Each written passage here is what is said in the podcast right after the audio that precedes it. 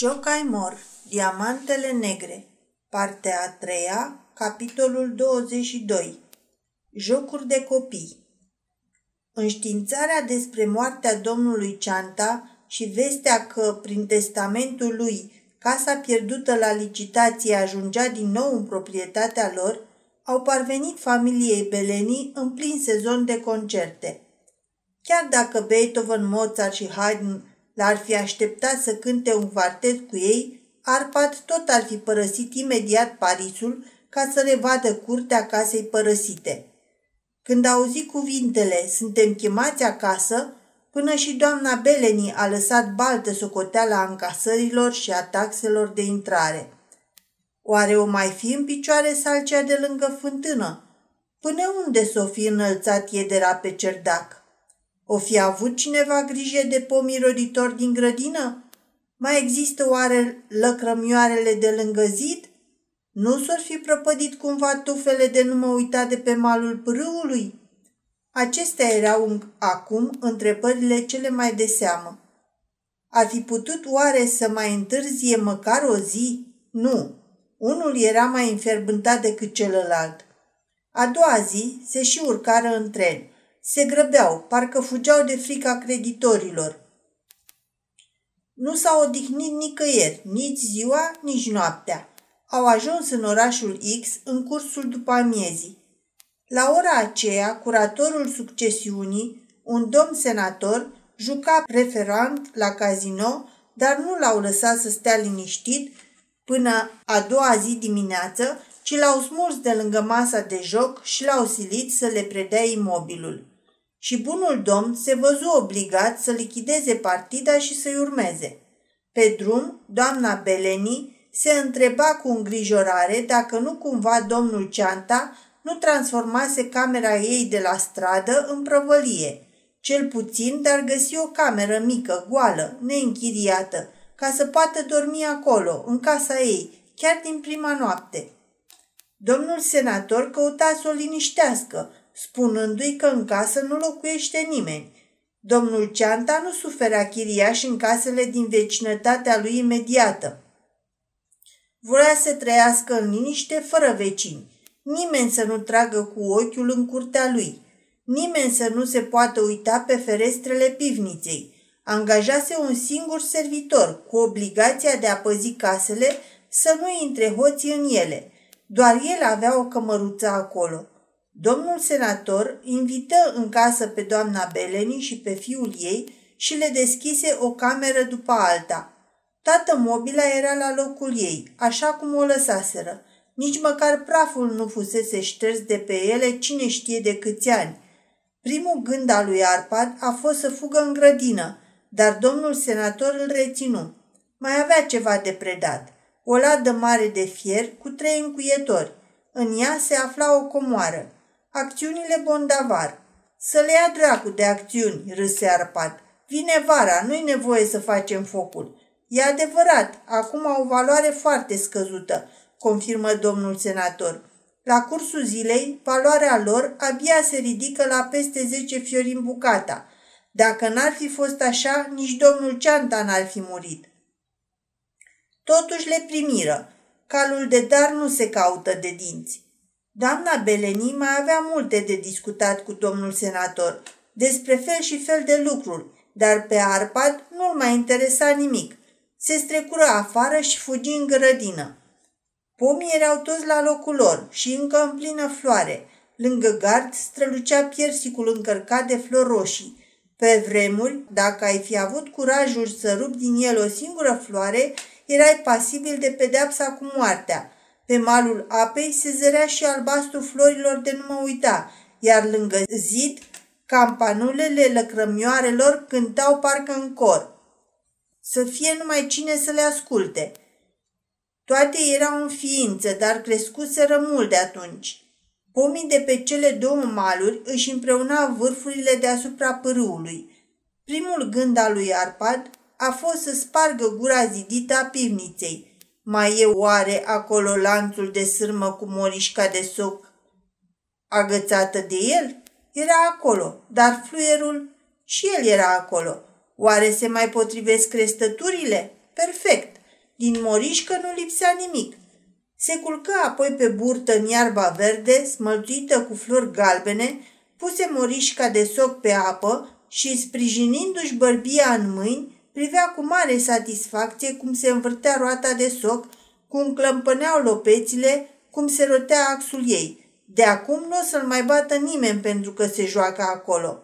În sfârșit se putea juca după plac. Renume, glorie, ce scriu ziarele, că regretă dispariția lui subită din metropolă, femei din lumea bună îndrăgostite, ce contează toate astea față de șoapta moriștii? Dar fluierașul ce spune? Nu fi stricat de atunci, n-a amuțit, n-a crăpat, n-a putrezit, n-are nimic. Stătuse ascuns într-un loc potrivit, într-un loc bine aerisit, rece și uscat. Poți oricând să cânți din el. Și a cântat ca o mierlă. Nici pentru asta nu o să-l mai certe nimeni. Ce-a mai rămas? Bărcuțele de hârtie. Nici pentru ele nu se mai poate bombăni vecinul, iar maică sa nu o să-l mai certe. Arpad scoase din buzunar o hârtie mare, amintirea gloriei sale pariziene, afișul concertului pe care urma să-l dea, cât de departe rămăsese totul. Făcut din afiș o barcă mare de tot, cu pânze, și ca să aibă și încărcătură, puse în ea flori roșii de piersic. Nu mai era nimeni care să-l mai bată pentru așa ceva. Îi dădu drumul pe apă și, în timp ce barca plutea liniștit, iar în jurul ei se rotea o libelulă, se întinse din nou în iarba verde plină de nu mă uita și începu să cânte din fluier. Zboară, rândunica mea! La sunetul fluierului, în grădina casei de pe malul celălalt, apăru un copil. O fetiță blondă, cam de 15 ani, cu obraji rumeni, bucălați și surâzători, cu ochi albaștri ca vioreaua. Făcu sfioasă câțiva pași, ca o căprioară, și se uită cu, mi- cu mirare. Veni mai aproape. Se opri din nou. Cel care cânta nu vedea. Nu era atent decât la fluierul lui, la morișca de soc și la barca ce plutea cu încărcătura ei de flori. Copila ajunsese pe malul apei, dar el încă nu o vedea. Ea începu atunci să râdă. Râsul ei vesel ca de copil semăna cu sunetul unor clopoței. Arpa tresări și ridică ochii mirat. A, dumneata e Zefica!" Pai ce fată frumoasă te-ai făcut de când nu te-am văzut. Împinge, te rog, barca înapoi. Fata nu se lăsă îndemnată de două ori. Sări lângă apă, își strânse rochița între genunchi ca să nu se ude și aruncând încă un buchet de flori albe peste încărcătura de flori roșii din barcă, o împinse înapoi spre celălalt mal cu ajutorul unei crenguțe de răchită. Apoi o luară de la început. Era o distracție atât de plăcută. Doamna Beleni stătea pe cerdac și se uita în grădină. Nu le spuse nimic. Îi lăsă până la apusul soarelui. Se făcură coare și unul din cei doi, cel mai deștept, probabil fata, îi spuse celuilalt că a început să cadă roa pe iarbă și ar fi bine să se întoarcă acasă. Atunci, Arpad își legă frumos morișca, puse la o parte fluierul și se duse la maică sa. Doamna Beleni nu-l certă, dar nici nu-l sărută pe frunte ca altă dată. Îi arătă cum aranjase casa cât timp fusese el în grădină. Arpad era foarte mulțumit. De acum încolo o să locuim numai aici. La un moment dat, maică sa îi spuse, Băiete, nu mi-ar părea deloc rău dacă te-ai insura, dacă ai aduce o fată bună în casă. Eu? Cu mamă, făcu Arpad râzând mirat. Uite așa, ești bean mare acum. N-am să pot avea mereu grija ta. Arpad nu-și putea stăpâni râsul. Va să zică pentru că m-am făcut băian mare și maica mea nu se mai descurcă cu mine, trebuie să-mi caut o altă femeie să mă îngrijească mai bine? Da, așa-i. Asta e în firea lucrurilor, întări cu toată seriozitatea doamna Beleni. Ca și cum altfel nici nu putea fi.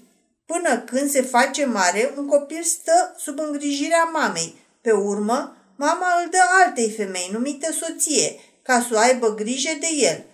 Doar nu o să lași un copil de capul lui. Am să o fac și pe asta, mai devreme sau mai târziu, numai ca să fiu pe plac, mamă.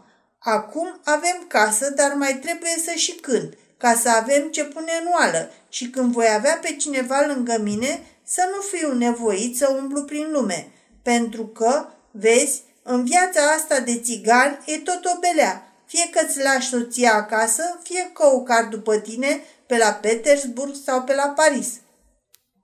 Ei, mai avem și noi câte ceva. Am gospodărit bine câștigul tău și mai sunt și acțiunile astea. Nu râde nebunaticule.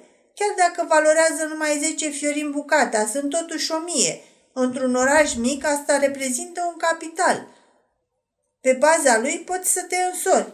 Mamă, nu lua lucrurile așa. Se poate vinde într-o zi o acțiune cu 10 fiorini, dar dacă a doua zi mă duc în același loc ca să mai vând una, mi se îndeasă pălăria pe ochi și mă dă afară. Dar dacă anunț că vreau să vând o mie de acțiuni bondavar, atunci mă leagă și mă închide la balamuc.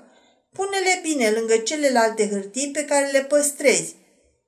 Până o veni vremea să prețuiască atâția fiorini cât scrie pe ele.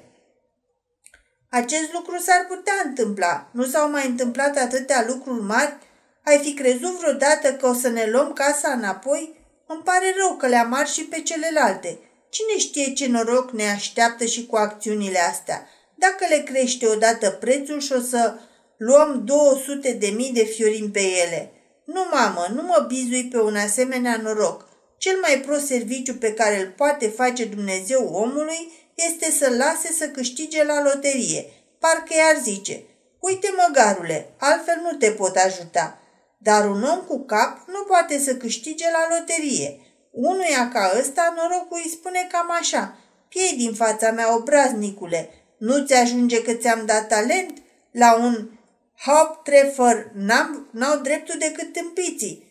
N-ai nicio grijă, mamă, o să trăim din arta mea. Să mai așteptăm puțin. Avem destul timp. Iar fetiței ăleia am să-i cumpăr o păpușă cu cap de porțelan să se mai joace puțin. Vei avea tu grijă de mine și de acum încolo. Auzind aceste vorbe, văduva își sărută feciorul, dar seara, la lumina lunii, tânărul Arpad se așeză sub salcea pletoasă și începu să cânte din fluier cântecul său trist. Se oprea din când în când să asculte cum dincolo de pârâu, în curtea casei celeilalte, o voce dulce, cristalină, cânta odată cu el. Dar după ce s-a oprit el din cântec, a încetat și vocea de dincolo. Fata se rușinase. Zău că e bine să fii copil. Domnul să mă aibă în pază.